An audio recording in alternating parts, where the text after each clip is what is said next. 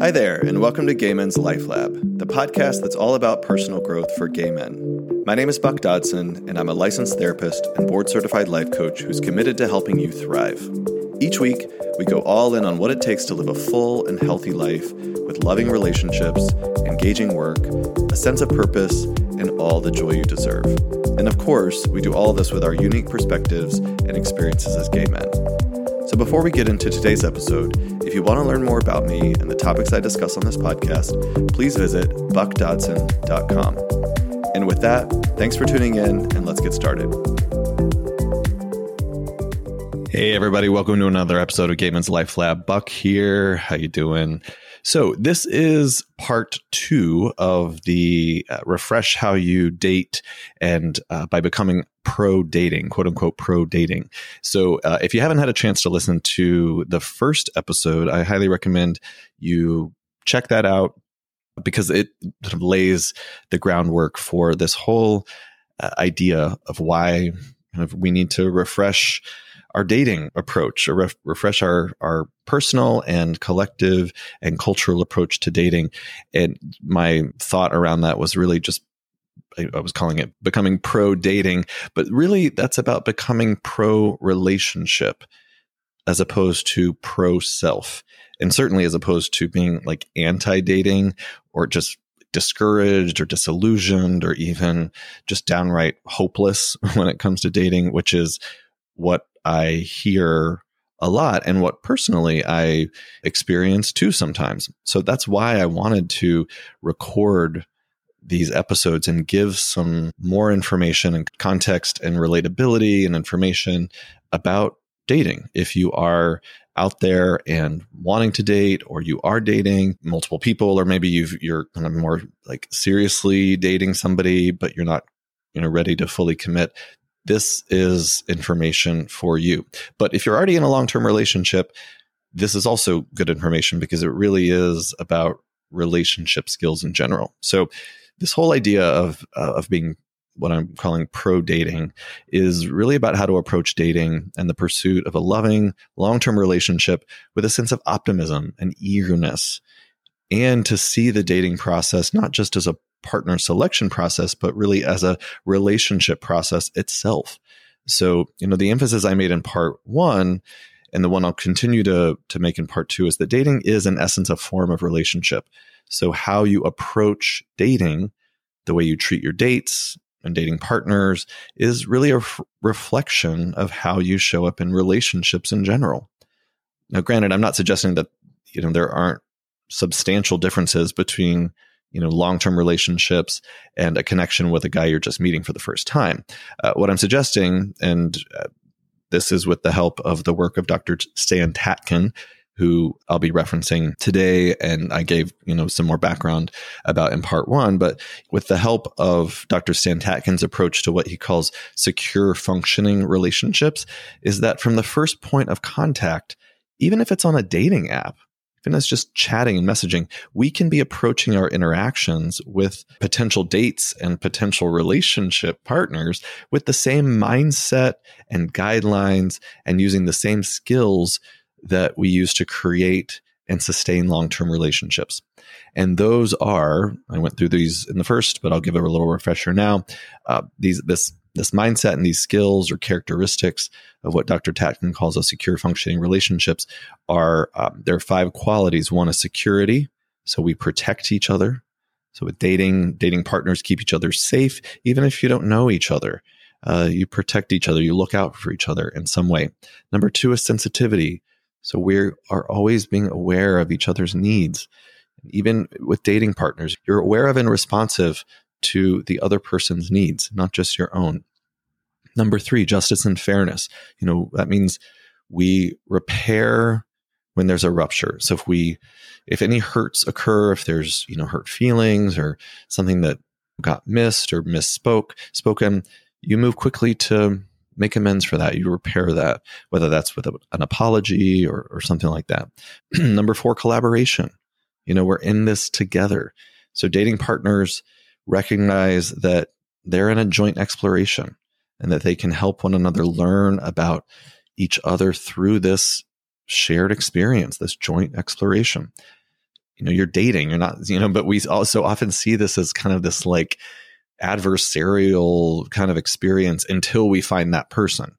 And then we can get mutual and, and all that. But how about we kind of consider approaching that stranger with this idea of we're here to collaborate on something. We're not here to be adversaries and to just like pick each other apart and evaluate each other. Like we can actually acknowledge that we're in a joint exploration together. We're both seeking something and we can learn about each other through this. And number five is, is what Stan Tatkin ta- calls true mutuality. What he means by this is, you know, what is good for me is good for you. So in dating, you know, you practice recognizing that individual differences and relational styles and communication styles offer opportunities, not barriers to supporting each other. We say in couples therapy sometimes that uh, differences aren't deficiencies. So that's part of what he's talking about that here. We're going to be meeting people, you're going to be meeting people who are different than you. That's actually a good thing.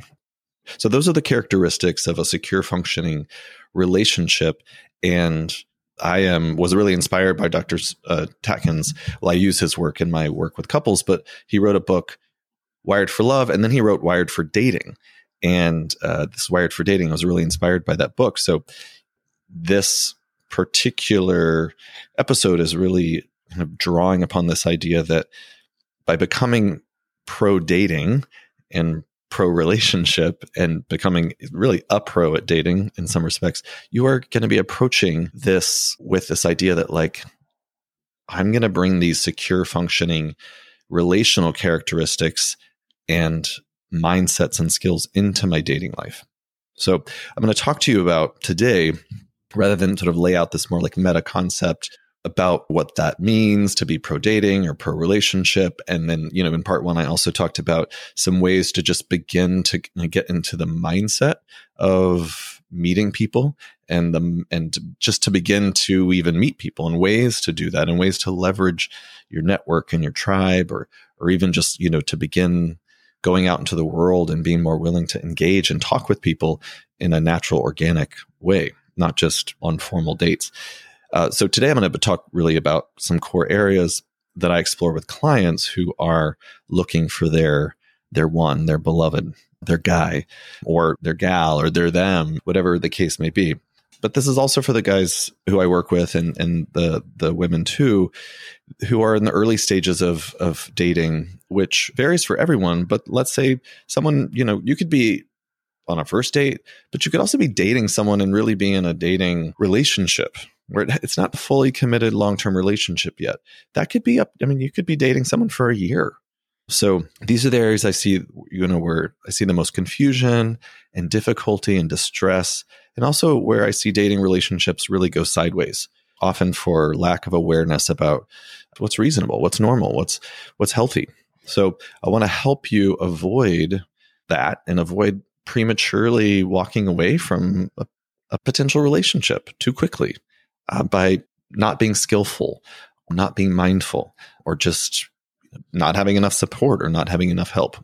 So, as I get into these things, these ideas, these areas, one of the overarching themes I want to stress and want you to keep in mind is that all of this is about vulnerability. It's all a practice in vulnerability, vulnerability, uh, which is really a matter of, you know, I think Brene Brown talks about it this way uncertainty, it's a combination of uncertainty, risk, and emotional exposure.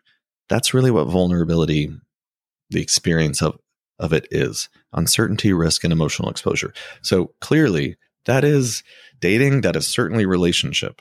So we can think about that. And I was actually just having a conversation with a colleague and dear friend yesterday about this. And we were talking about our own, we were like unpacking our vulnerabilities in relationships and specifically with with dating. And so it really helped for each of us to identify an area that we were feeling a particular sense of vulnerability around and that we wanted some support and help around. So it wasn't just like oh dating is hard. It was like oh well actually let's break that down a little bit. Let's unpack that.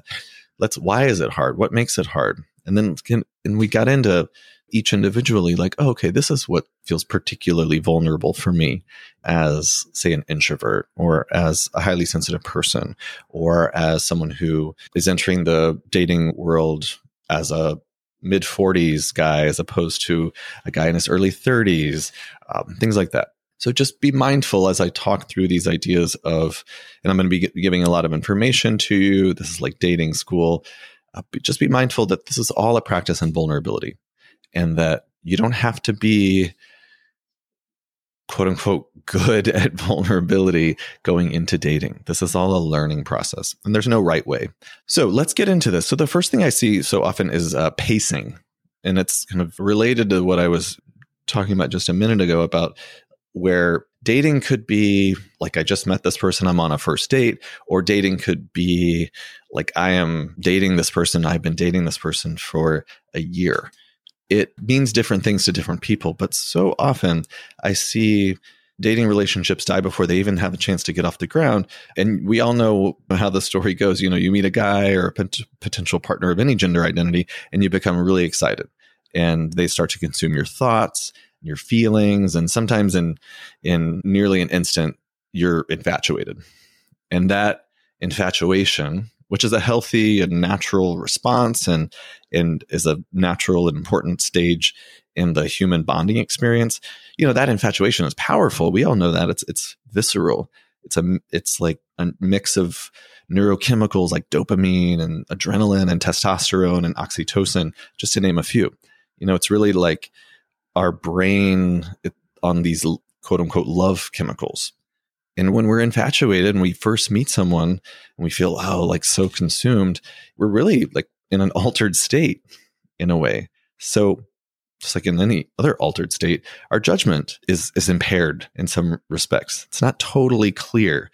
You know, we're just in the throes of this intensity and we have these feelings of lust and attraction and those feelings of lust and attraction are not the same as attachment.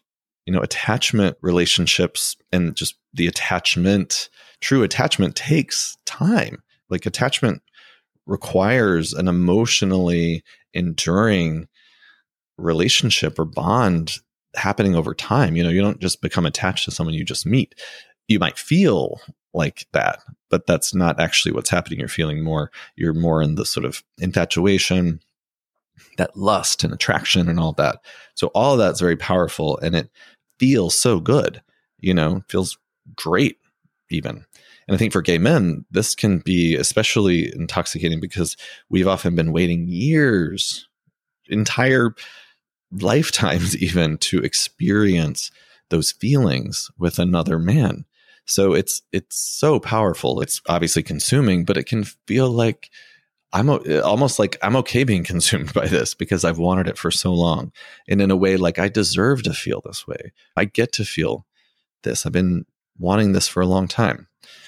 But, you know, just like just anything else in life, this is when we have to train ourselves to regulate and to modulate and moderate this stage in the dating process, in the relationship forming process. Uh, so it doesn't take over and become the only data we're using to decide whether this is the right person for us. You know, if we only rely on the data that we're getting from the infatuation stage, that very powerful early stage where we're chemically altered in a sense, we're going to be missing a lot of information, information that we need and that is critically important to make a determination about who our partner is or who our partner is going to be. So what I oftentimes see here is, you know, it's where guys very quickly start spending all their time together. They're communicating around the clock. They're no longer considering any other potential partners and, and really almost like consuming each other. And this can be in a matter of weeks, even in a matter of a few dates and and one or the other starts to form this kind of like pseudo attachment. So again, it sort of looks and feels like an attachment relationship, like oh, you're the one. Uh, but it, but like I said before, it's it's not. Uh, but if we don't think about that and realize that, and we let ourselves just get so caught up in the sensations and the feelings and the in, intensity, we're we're going to miss things. So I see guys go from dating to full on like relationship status during this infatuation stage, and perhaps because of it. And of course that becomes problematic because it's it is too much too soon. And then before there's really a chance for security and safety to really be established, that sort of neurochemical love drug effect wears off. And then all the defenses and the walls come back up. And often this is when there's a kind of a premature expectation of a commitment or even a premature commitment for that matter. And when one of the dating partners begins to say, like, hey, I actually, you know, think this has felt, been feeling great and, you know, really enjoying this. And i I'd like to maybe slow things down. And that's a reasonable response.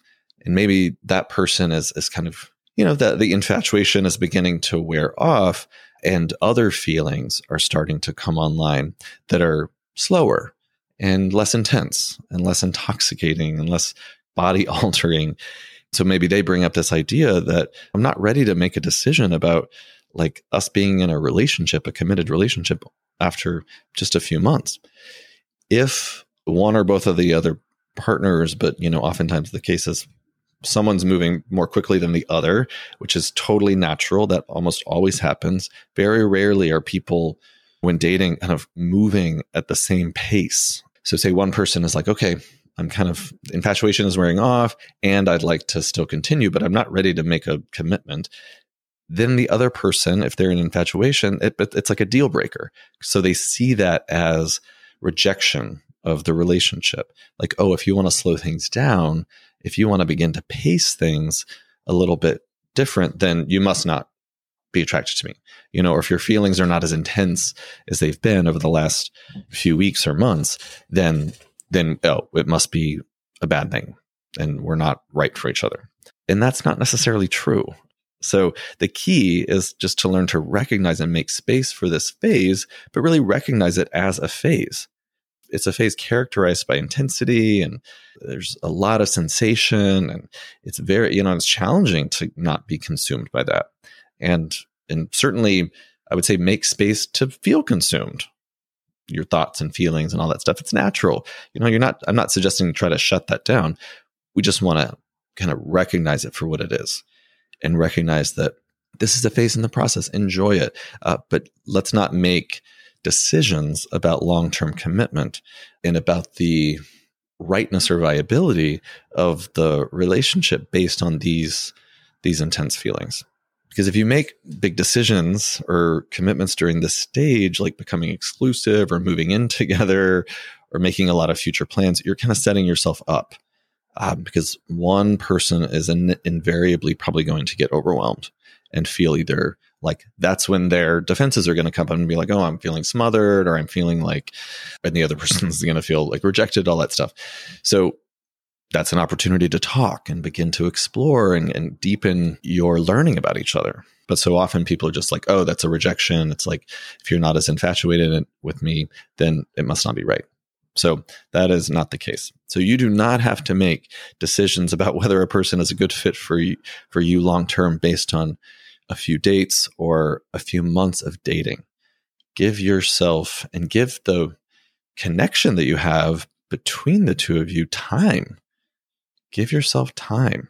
So there's going to be some some waxing and waning. That's okay. You know, you might go through a period where okay, now we're kind of slowing things down and there's not as intense. That doesn't mean anything's wrong. It just means you're you're needing time to integrate more of what you're experiencing. These are very intense emotions and bonding is a very intense experience. So it's not going to all happen and shouldn't all happen in a rush. So if you feel like you're rushing, try to slow things down and try to just enjoy it. Enjoy and, and again, going back to vulnerability as uncertainty and risk and emotional exposure. So often, why we're try why we try to move so quickly and lock it in is because we we think that we're going to somehow bypass vulnerability. We're going to bypass risk and uncertainty, uh, but there's no way to do that, and that's going to be in a relationship regardless yes, there will be security, there will be safety, there will be a lot of that, but there's always going to be vulnerability.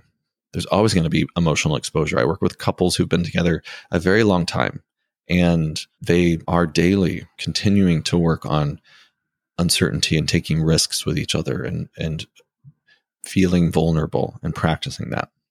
So, the second thing I wanted to talk about is related to pacing, which is sex.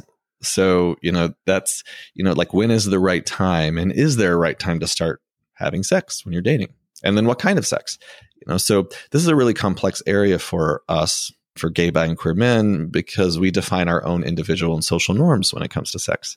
And, I, you know, honestly, I'm not even sure we have clear collective norms when it comes to sex, except for being generally speaking a more sexual, sexually open, sexualized, and sexualizing culture.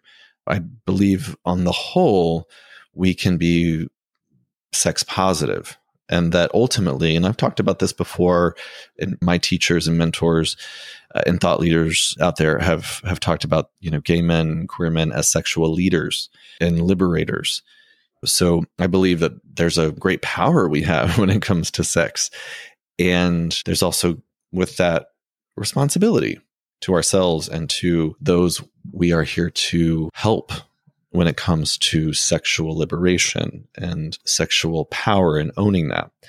So it's a mixed bag, you know. So we often grapple with a great deal of sexual shame, you know, literally shame about our sexual desires from homophobic and transphobic societies and religion and sexual abuse. And also, you add in that most of us miss out on the developmental experience of being guided into our sexuality, you know, both in terms of our sexual orientation identity, um, but also our erotic desires, the sort of queer birds and, and bees, if you will. You know, most of us aren't raised by queer parents, so who teach us that up. So we we do what we do, and we go out in the world making it up on our own uh, when it comes to sex with each other and what when when is the right time. You know, we we write our own scripts around that, and we do that through our contact with our first sexual partners. Uh, yes, we have most of us have heteronormative ideas about quote unquote the rules around sex because we're raised in generally heterosexual societies, but we very quickly realize that those don't necessarily apply. So the reason I, I, bring this up, and although this isn't an episode on sex, I wanted to set a stage for understanding our sexuality and sexual feelings and thoughts and beliefs, and of course, what sexual choices we make. So when it comes to sex and dating, it's really kind of all over the map in a sense, you know. Like, and I'm not going to pull like a a Patti Stanger, you know, millionaire matchmaker, and say something as prescriptive as like, you know, when it comes to dating, no sex until the third date. Like, I'm that's just not that's not my style. I don't think that that's helpful. I think this is a part of our growth, your growth, and you can use dating as your opportunity to define your own sexual boundaries and what sexual, the quote unquote right timing is for you and the right pacing is for you when it comes to sex and relationships. And I want to make a distinction here between relationship sex and like sport sex or in a more kind of anonymous or casual or hookup sex. With dating sex, we're we're thinking about relationship sex ultimately. So even if you're on a first date and the two of you decide to have sex together, I want to encourage you to be more in the mindset and body set of relationship sex versus just anonymous sex. So I'm not going to be prescriptive because I don't think that that's helpful, like I said, but I do want to encourage you to consider slowing down when it comes to introducing sex into your dating life and into a dating scenario. And again, I'm not suggesting you prescribe to any rigid sexual norms that don't align for you, or I'm not denying that gay men's relationships have our own distinctions and that earlier sex may be a part of that distinction part of the bonding experience lots of people lots of long-term couples and you know you may be one of them listening had sex on the first night that they met or met as a hookup and then became a relationship and now they've been together for 40 years. So that happens all the time. But what i want to suggest and lay the, the groundwork for slowing down and the reason for this idea of pacing around sex is for two reasons. One gay men tend to have difficulty establishing non-sexual relationships with other men. Because we have defined we're defined by our sexual desires it makes sense that this is the most readily available and accessible way for us to connect.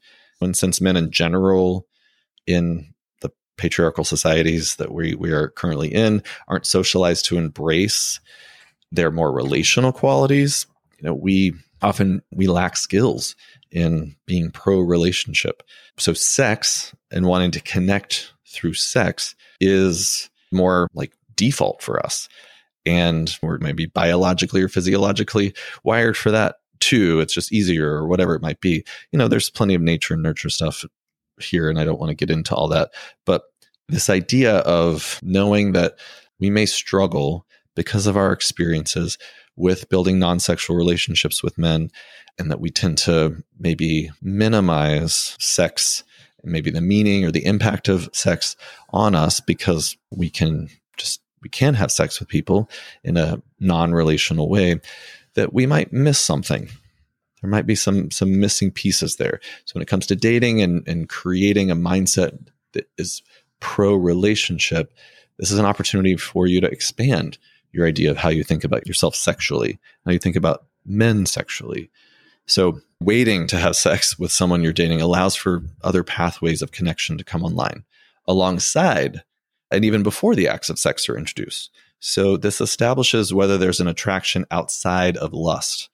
And also, you know, it's a protective factor against the risk of, well, I had sex and then I lost interest. I hear that a lot. Maybe you've experienced that a lot.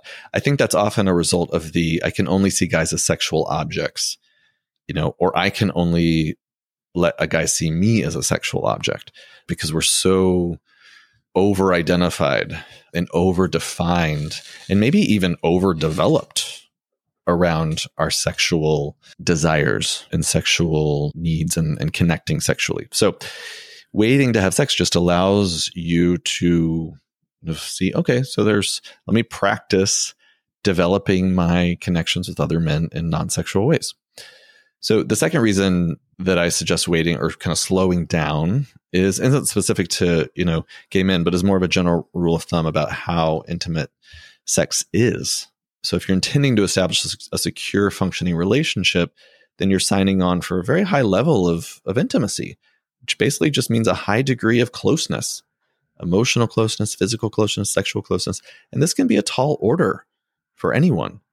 So if you're gay, bi, or queer, you know, queer men, we tend to be more sensitive to rejection. And therefore, we need more safe, secure, trusting relationships to help us buffer against that and also become more resilient to it. And, and honestly, eventually become less sensitive to rejection. That's the goal. So if we try to, you know, fire hose, pun intended, ourselves with intimacy too fast, we risk getting flooded and overwhelmed and then becoming defensive and shutting down. So if you can titrate the intimacy that you're experiencing and developing and wanting to develop by not introducing so much at once, by throwing sex into the mix so quickly, you can allow your mind and your body and your central nervous system to expand to be able to hold more and tolerate more closeness. And you'll feel more safe, or you'll feel safer, you'll feel more trusting, more secure, more grounded in it. And that's what we want. We, we don't want you to have another experience of being flooded by closeness and then reacting to that by pulling away and going back into a narrative that, you know, relationships are unsafe because that's the past. That's the past. So we're trying to recover from that. But in order to do that, you know, we need to do something different. So, point of story here take your time. Contrary to the sexualized nature of queer media and often queer culture, there's no one quote unquote gay way to sex.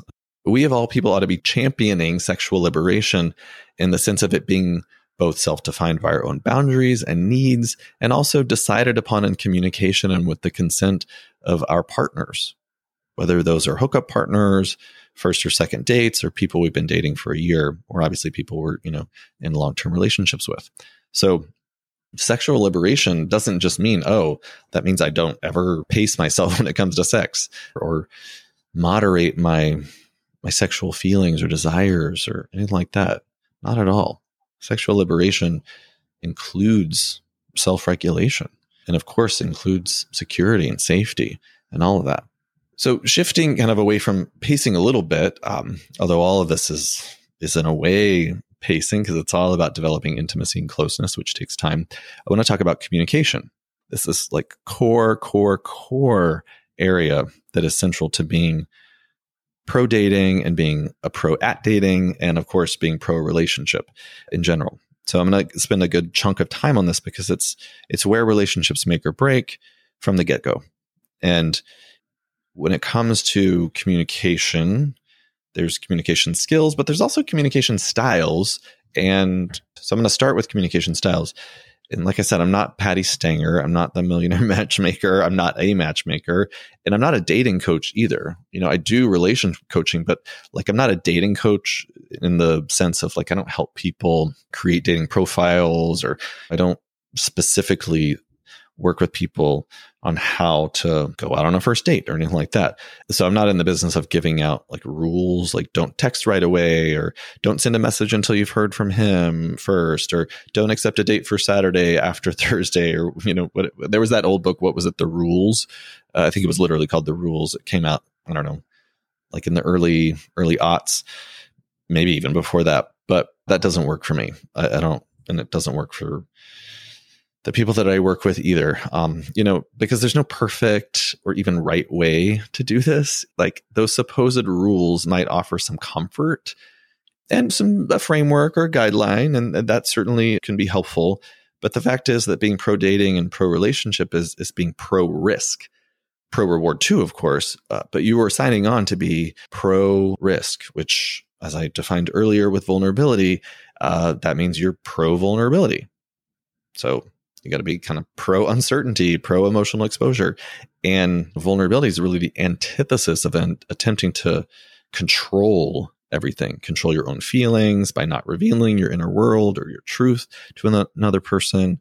Certainly, it's the opposite of trying to be perfect, which I think of as trying to not have any needs, um, you know, denying that you want and need people. So you try to fill that need by being an army of one who has to do it all and and you know that's a very stressful way to live. And then you end up putting so much pressure on yourself. I've you know i've talked about my own journey with perfectionism and kind of how it relates to disconnection from people. So the reason i'm framing this idea of communication being part of this vulnerability and part of this pro risk framework is because you're not going to just accept that you're not going to get communication right.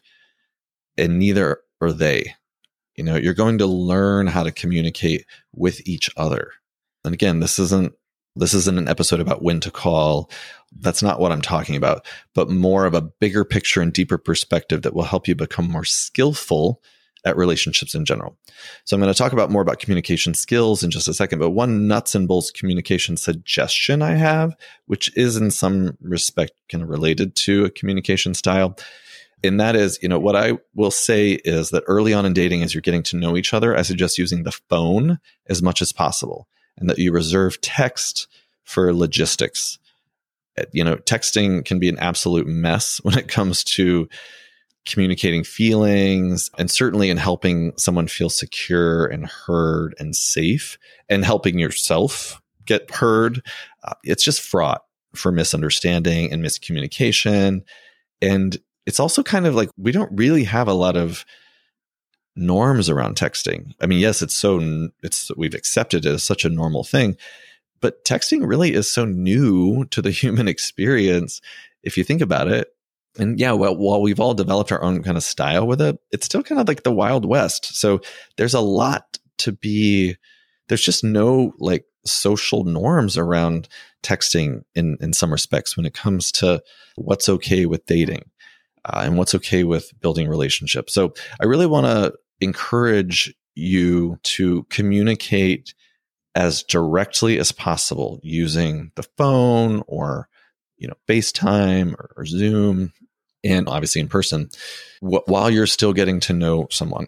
And again, I'm not talking about certainly there can be things around uh, logistics, and I'm not saying make a hard or fast rule about no texting because there's certainly plenty of cool, fun stuff to to do with text. But I so often people become preoccupied about messages that they're trying to understand and there's just so much miscommunication. Also, texting can be just very passive, it, you know, and certainly passive aggressive. Um, you know, where like picking up the phone requires more engagement.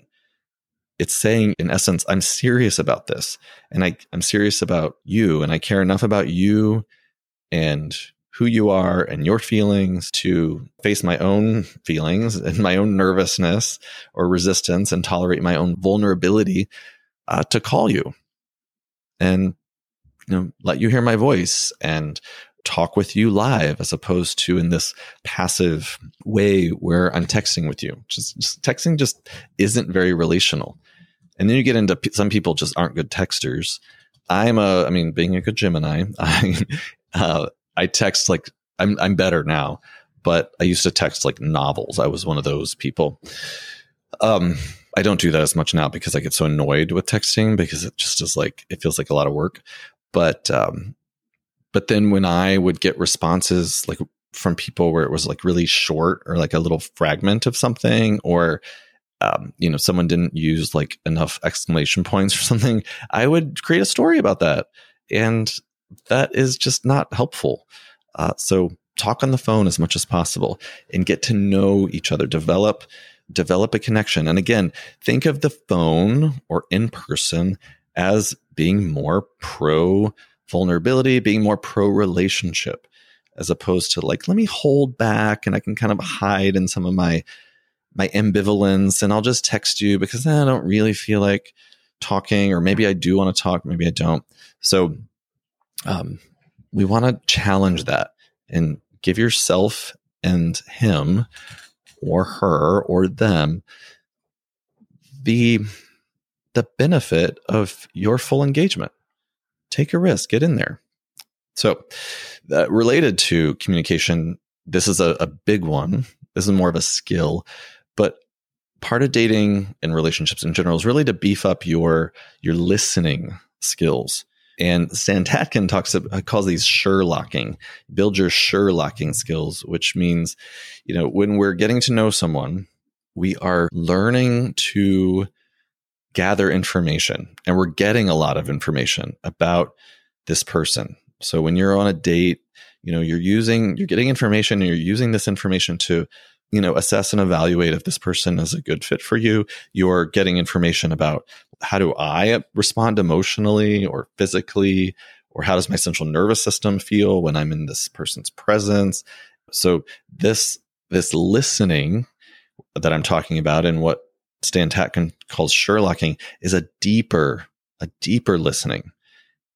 Not, you know, yes, you'll get information and facts through through small talk and through just general conversation or even chit chat, but that's just one source of information.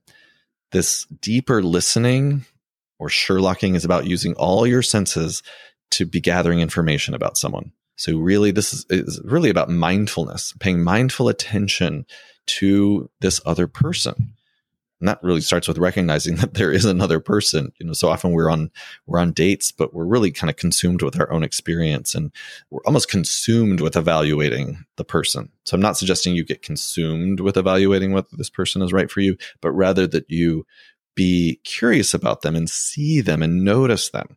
So just you know paying attention to visual cues paying attention to energy to body language to nonverbals. So getting beyond facts or outward traits or resumes or even the things that the person says. Stan Tatkin talks about this some things you can do with Sherlocking, you know, so think about if you're on a first date or, you know, just kind of getting to know someone, just notice their eye contact. Do they keep eye contact? Do they divert their eyes? You know, and also just like what's happening in their eyes in general. You know, do their eyes light up? You know, there's that saying, oh, his eyes lit up. Or, you know, there's also the saying of like, like dead behind the eyes you know, kind of notice that? Or is their gaze really intense? Is there like an intense gaze where you feel like, oh, this is kind of, I'm almost feeling uncomfortable or, or something? Notice these things. It, notice like what, what about his facial expressions? Is there a range of expression or is it more kind of limited? You know, does he smile? Does he laugh? Is there a warm energy coming from him? You know, is his body language more open or closed? You know, is he fidgety or, or does he seem uneasy? Or you know on the contrary like overly casual overly comfortable. Like if you meet someone for the first time and this has happened to me before it's like you're a little like too relaxed. Um almost like that like it doesn't feel genuine. Almost like you're compensating for maybe your nervousness or your anxiety by sort of looking really quote unquote relaxed and cool and calm and chill but it's it's actually reading in a non-visual way or an energetic way is is is actually uncomfortable. And i'm seeing the uneasiness. And so you know as you're sherlocking and paying attention to this you may choose to respond to what you're observing you know and it's a first if it's a first date you might observe that he's nervous looking around the restaurant or coffee shop and you might want to ask you know if he would be more comfortable sitting somewhere else or you know going someplace else altogether you know or if you're on a date and he's having a hard time maintaining eye contact you might not want to ask him about this you know right away but like consider if that's difficult for him in general or if it's a, just a product of him being nervous or you know like eye contact is intimate so it does tell you about a person's comfort or discomfort with emotional intimacy in a way. So, uh, you know, you're just, these are things that you're just noticing. So again, you're paying attention to more than just facts and certainly paying attention to more than just like lust and more than physical attraction. This is all part of like a larger vetting process that you're wanting to do as as part of the the dating pro dating pro relationship process. So as you're noticing and as you're sherlocking, you know, just kind of notice how you're feeling, notice how you're reacting mm-hmm. emotionally to, to all of this.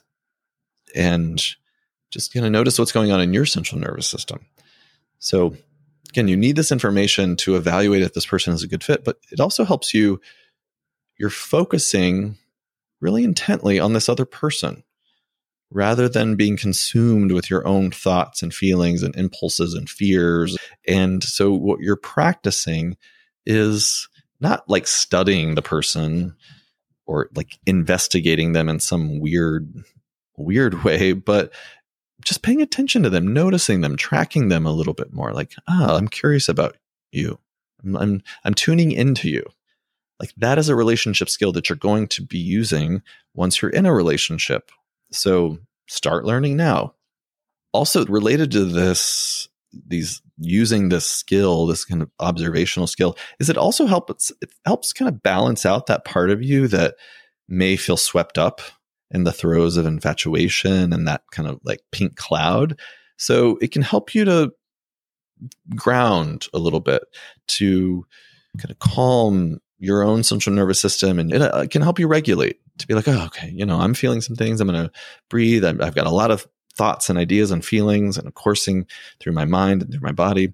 And I'm going to remember that I'm just going to be intentional and mindful about, let me also kind of be focusing on this other person. So again, relationship, not just self. This is a skill. You're learning a lot. So one note on this that's important before I, I shift gears is, is, this does not all happen and should not happen all on a first date. You know, you're not trying to interview someone or interrogate them. This is why it's important to pace. Give yourself and your dating partner and this dating potential dating relationship time to for this information to be gathered, time to get to know one another before deciding like you are a match or you're not a match and things like that. So read books, listen to podcasts, take courses, join a coaching group like mine to develop your abilities to relate to other men. One of the biggest skills I see that needs development is listening effectively. Uh, so that's this is a, a core skill that you can use in dating to help you with dating, but it will be a core skill you use in relationship. So learning how to listen effectively, to notice and track and pay attention to all sorts of information about this other person also learning how to reveal yourself and experience someone else's mindful attention on you is is really important as well. And I could do a whole workshop on that. And so really want to you know, just drive home this idea of learning how to listen and pay attention. And related to that is ask questions. You know, I think this is one of the most underdeveloped and underrated interpersonal skills. When we think of it as a communication skill, and it is, um, but really asking questions is really about letting another person know that you're thinking about them and interested in them and curious about them. You know, when I work with couples, I give them an exercise where each partner takes turns being in this listener role. And the job of the listener is to show curiosity and to empathize and show their partner they're able to listen and tune in without getting defensive and without having to respond and talk about themselves. So it doesn't mean that they don't won't get an opportunity to talk about themselves. And it certainly doesn't mean that they're not having intense feelings in response to what their partner is saying or in response to what they're listening to. It's a practice in learning how to regulate my own feelings and thoughts and ideas while also tuning into you. So learning how to like ask questions, get curious. This is a big part of dating and helping people that you're dating feel like you're engaged, feel like you're interested, you know, and if you're not interested and you're not curious, I want you to get curious about that. Like, sure, yeah, maybe it's just this person that you just automatically have decided, like, ah, I'm not interested in this person. I'm not curious about them. But that tells me something about your own relational skills that could use some work. So you could use that opportunity as practice, practice of like just being curious about someone who, you know, maybe you know you're not going to want a second date with them, but like you can still ask questions and be human with them. Uh, you can also reveal things about yourself. Uh, so, again, using these opportunities to develop your interpersonal skills, your relationship skills. So, listening effectively, asking questions, being curious. This is a this is just really important. And on another note to that is, or the other side to that is learning to reveal about yourself. So, in that exercise that I give to the couples that I work with, where one person is in the, the listener role, while the other person has a role as in that too, and they're in what's called the initiator role. So they're in the role to reveal themselves.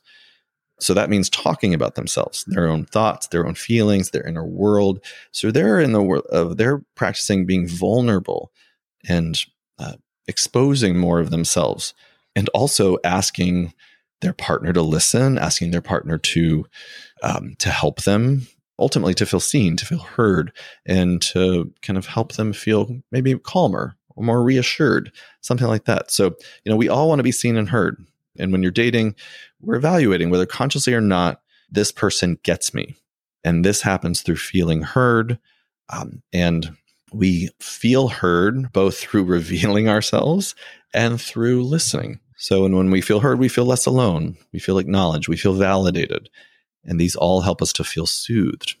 So, so really want you to be practicing and, and, beefing up your skills around communication and specifically learning how to listen effectively and how to gather information. You know, Sherlock, as as Stan Tatkin says, and then also learning how to reveal yourself, learning how to show more of your inner world. Uh, some of you out there, your default is to ask questions you know so this is like you're really good at asking questions. You're really good at being curious. You're really good at deflecting attention away from yourself into and being in that listener role.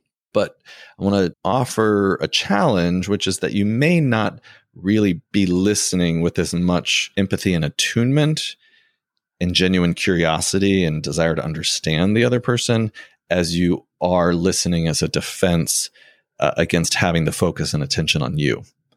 So that may not be the case for you, but it's something I see fairly often.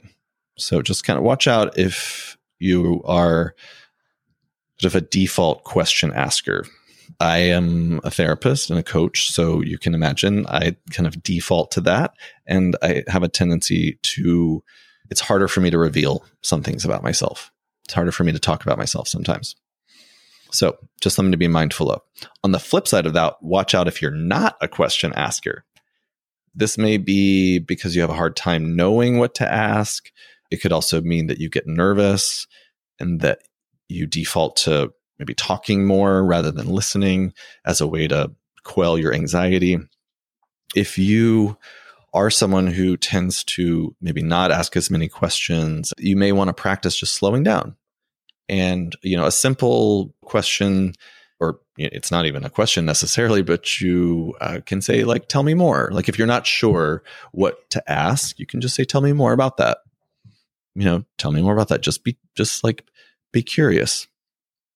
It's something else I see with folks who maybe tend to avoid questions and tend to go for more the the talking approach is that they may be afraid to ask questions because they're going to hear something, either hear something they don't want to hear, but sometimes those folks can be can tend to be problem solvers. And so it's like, oh, you're going to tell me something, and then I'm going to feel like uh, it's like a problem I have to own and now do something about, as opposed to just listen. So if you are someone who has a hard time maybe slowing down and listening and being more curious, check in with yourself and see if you're not conflating listening effectively with having to take on someone else's problem or take on someone else's emotion and like solve a problem for them. Because a part of listening effectively is knowing that you don't have to solve another person's problem. You have to own another person's feelings or own whatever problem they're they're bringing to you or own whatever they're asking you to listen to. So gather information, ask questions, reveal more about yourself.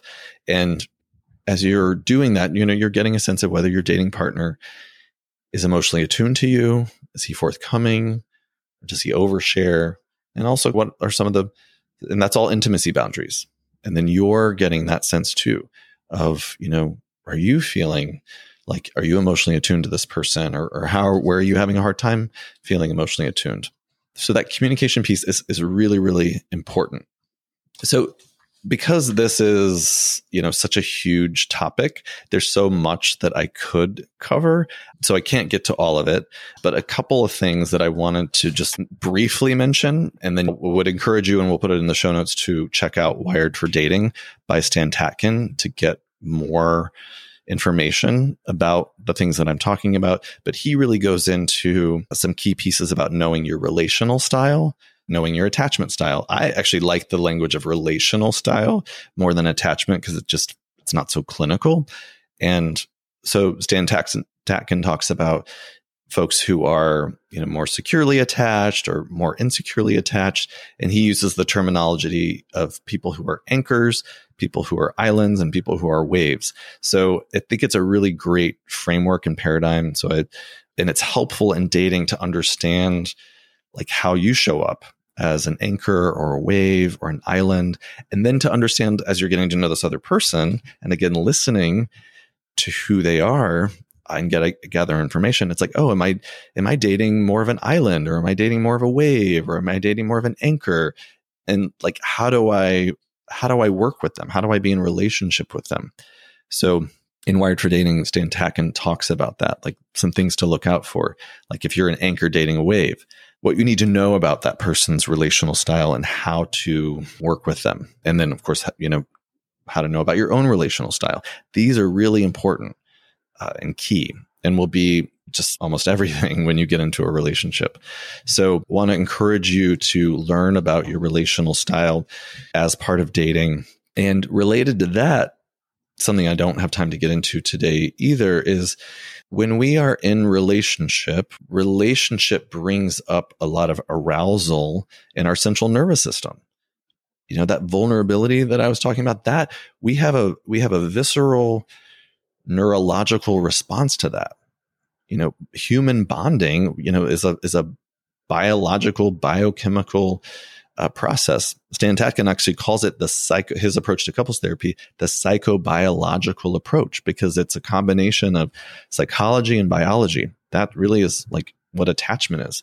So, you know, we have these like this neurobiology that really comes alive when we're in relationships and it starts right away. So learning about your own central nervous system and learning how to regulate that and knowing learning about the telltale signs of your nervous system when you're maybe over aroused or under aroused this is all going to help you in dating because it will help you deal with dating nervousness it will help you with managing your emotions and then certainly it will help you as you get into the work of tolerating vulnerability, tolerating frustration, managing closeness, and also distance. Learning how to do that. So, your work, our work in relationship is always a matter of, I've talked about this before, but a matter of self regulation and co regulation. Self regulation and interactive re- regulation. We're doing both at once. And it's a skill It's a skill we have to learn. So get familiar with your nervous system as part of becoming good at dating. You can, there's, if you Google mindfulness, you Google neuroscience, or you Google attachment, you will find all sorts of great information about how to manage and regulate your nervous system and to feel more calm and more soothed in relationship. So, uh, also, one thing I, I wanted to mention is unfinished business.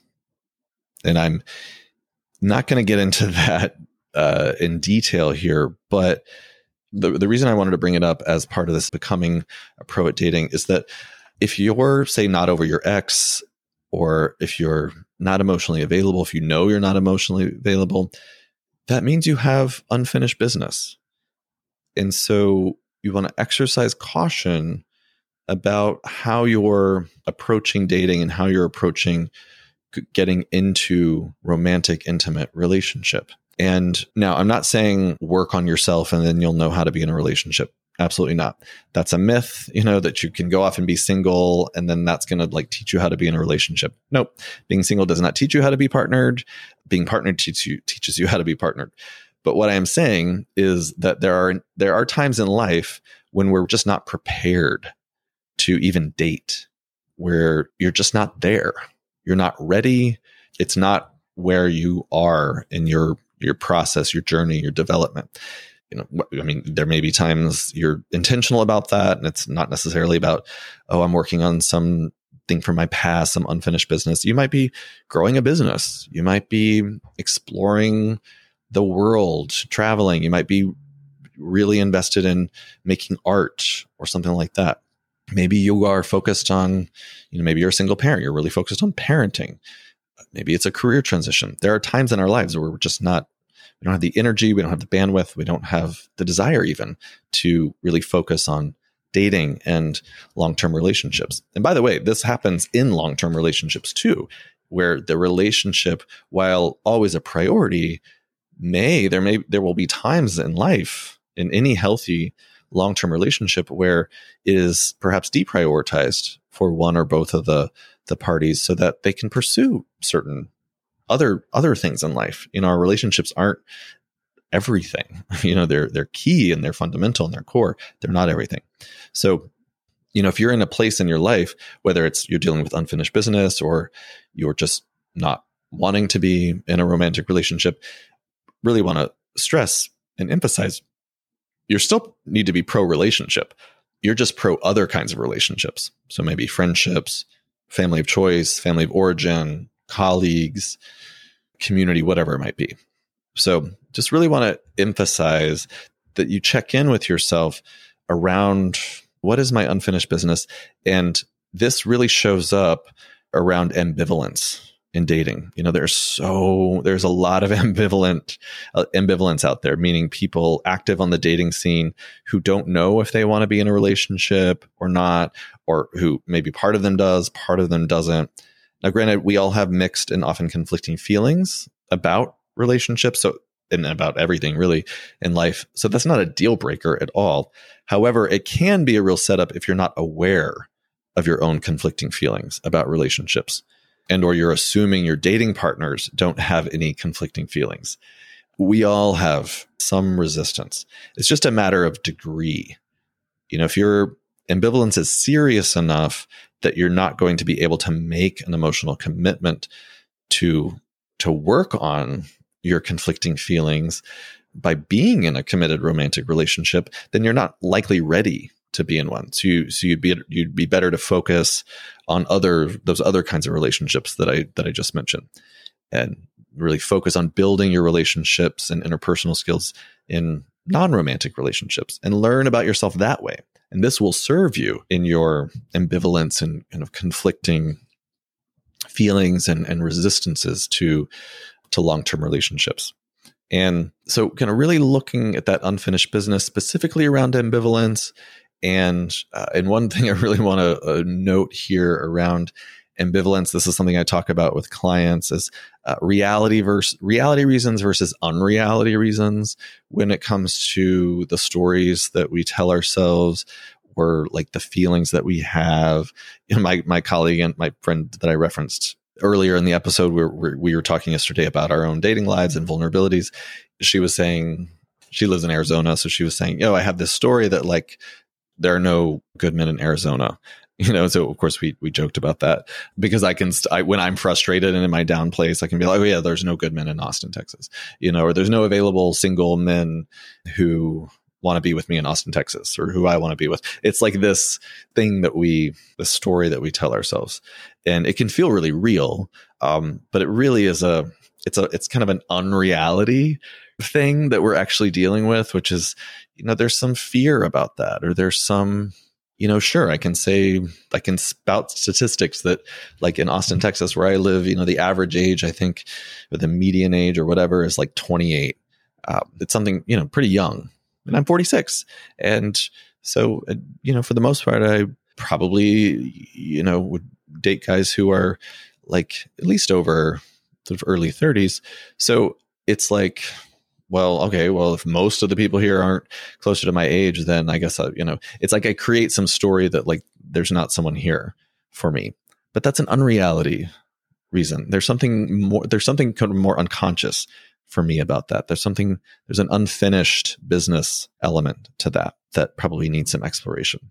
So just be on the lookout for that and use dating and use a relationship as an opportunity to, to look at that and learn about yourself and learn about the other person.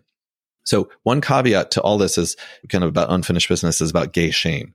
You know, we don't heal our gay shame and our internalized homophobia and homo hatred and homo rage in a vacuum. So you will not heal it through also your heterosexual friends, no matter how emotionally attuned they are. You will only heal and learn to accept and love yourself as a gay, bi, or queer person by experiencing the love and acceptance from and giving love and acceptance to other gay, bi, and uh, queer people. So we need to be in relationship and exploring closeness and intimacy with other, if you're a gay man, with other gay men.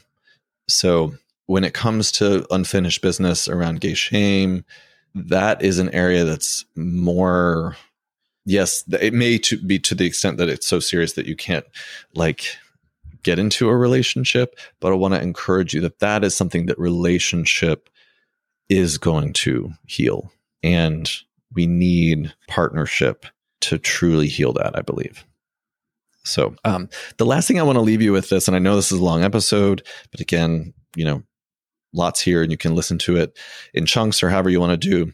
Um, but this is something I may have mentioned it on the podcast before, but it's something that my therapist said to me and it really stuck and it struck me and stuck with me. And I'm going to share it with you because I've shared it with clients a lot. But it's that we create Mr. Right. We don't find Mr. Right. So I found that very freeing, and other uh, clients of mine have found that freeing too, because it if you can let go of your this attempt to find Mr. Right and instead focus on creating Mr. Right, this is this allows you. It's, it's, well, it's just so important for us as gay, bi, and queer men in particular because we have to spend a lot of time and energy in our lives finding our own way. You know, and there's a great deal of pain and trauma that comes with living as a queer person in the world today. And the likelihood of you finding a man and that man finding you in a place where you're both you know, quote unquote, like completely prepared and ready and available for serious relationship without some work together, that's unlikely.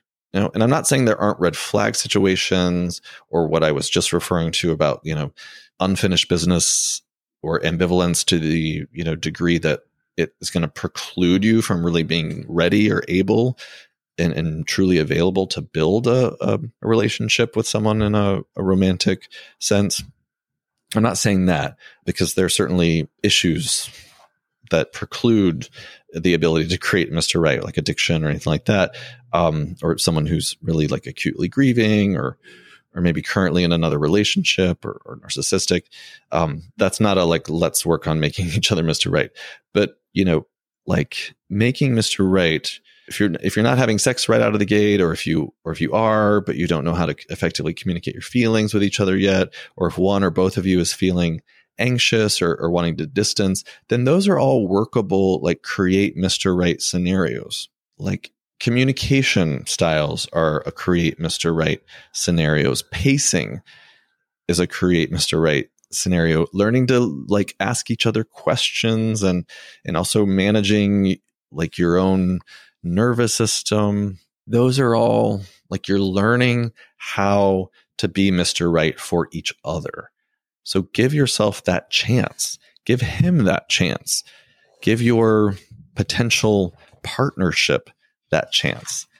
Because, you know, if you're expecting that it's all just going to happen like with the snap of a finger or that you're just like magically it's just going to be this ideal relationship, that's more of a fantasy. And sure, that's great. If that's a, you know, allow yourself to wish for that and just like say it. Like, oh, I wish it could be that easy. I wish it would just be like delivered to me. But that's not reality.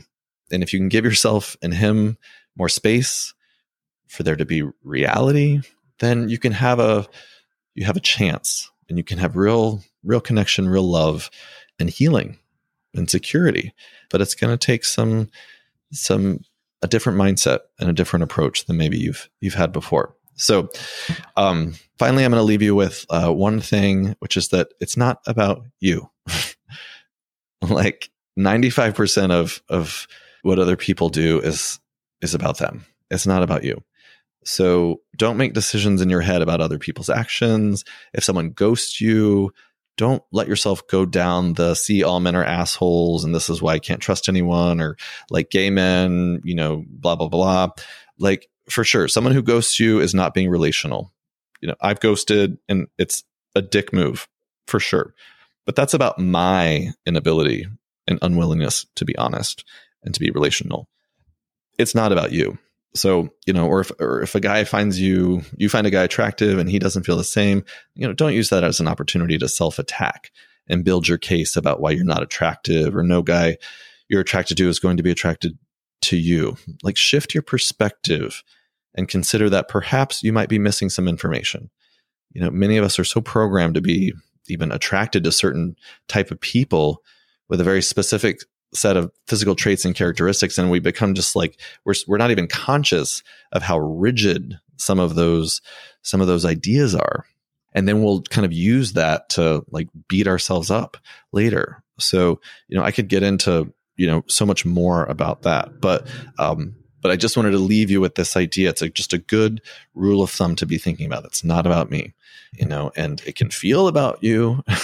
And you know if someone doesn't want to date you or doesn't find you attractive or whatever it might be like sure it's going to sting. It might hurt. You're going to have some feelings about that. That's okay. Those are just your feelings. That doesn't need to become though uh, a way for you to self-attack or even to attack other men. So on that note, I'm going to wrap because I know it's a lot. These are the, this has been a long episode. The last episode was a long episode. And, you know, as always, there's more to talk about. Uh, and, you know, if you want more to talk about, you can always uh, reach out to me and we can talk about working together. That is working on relationships, whether it's helping couples or helping people get into relationships or just like work on their own relational selves. That is the, the, the, my love. That's my passion. That's the bread and butter of what I do. So, you know, if you liked what you heard and you want to hear more, you're working on a relationship, consider reaching out to me. Consider coaching with me. Uh, you know, if you're in Texas, you can consider seeing me for for therapy, uh, and you can learn more about me at buckdodson.com.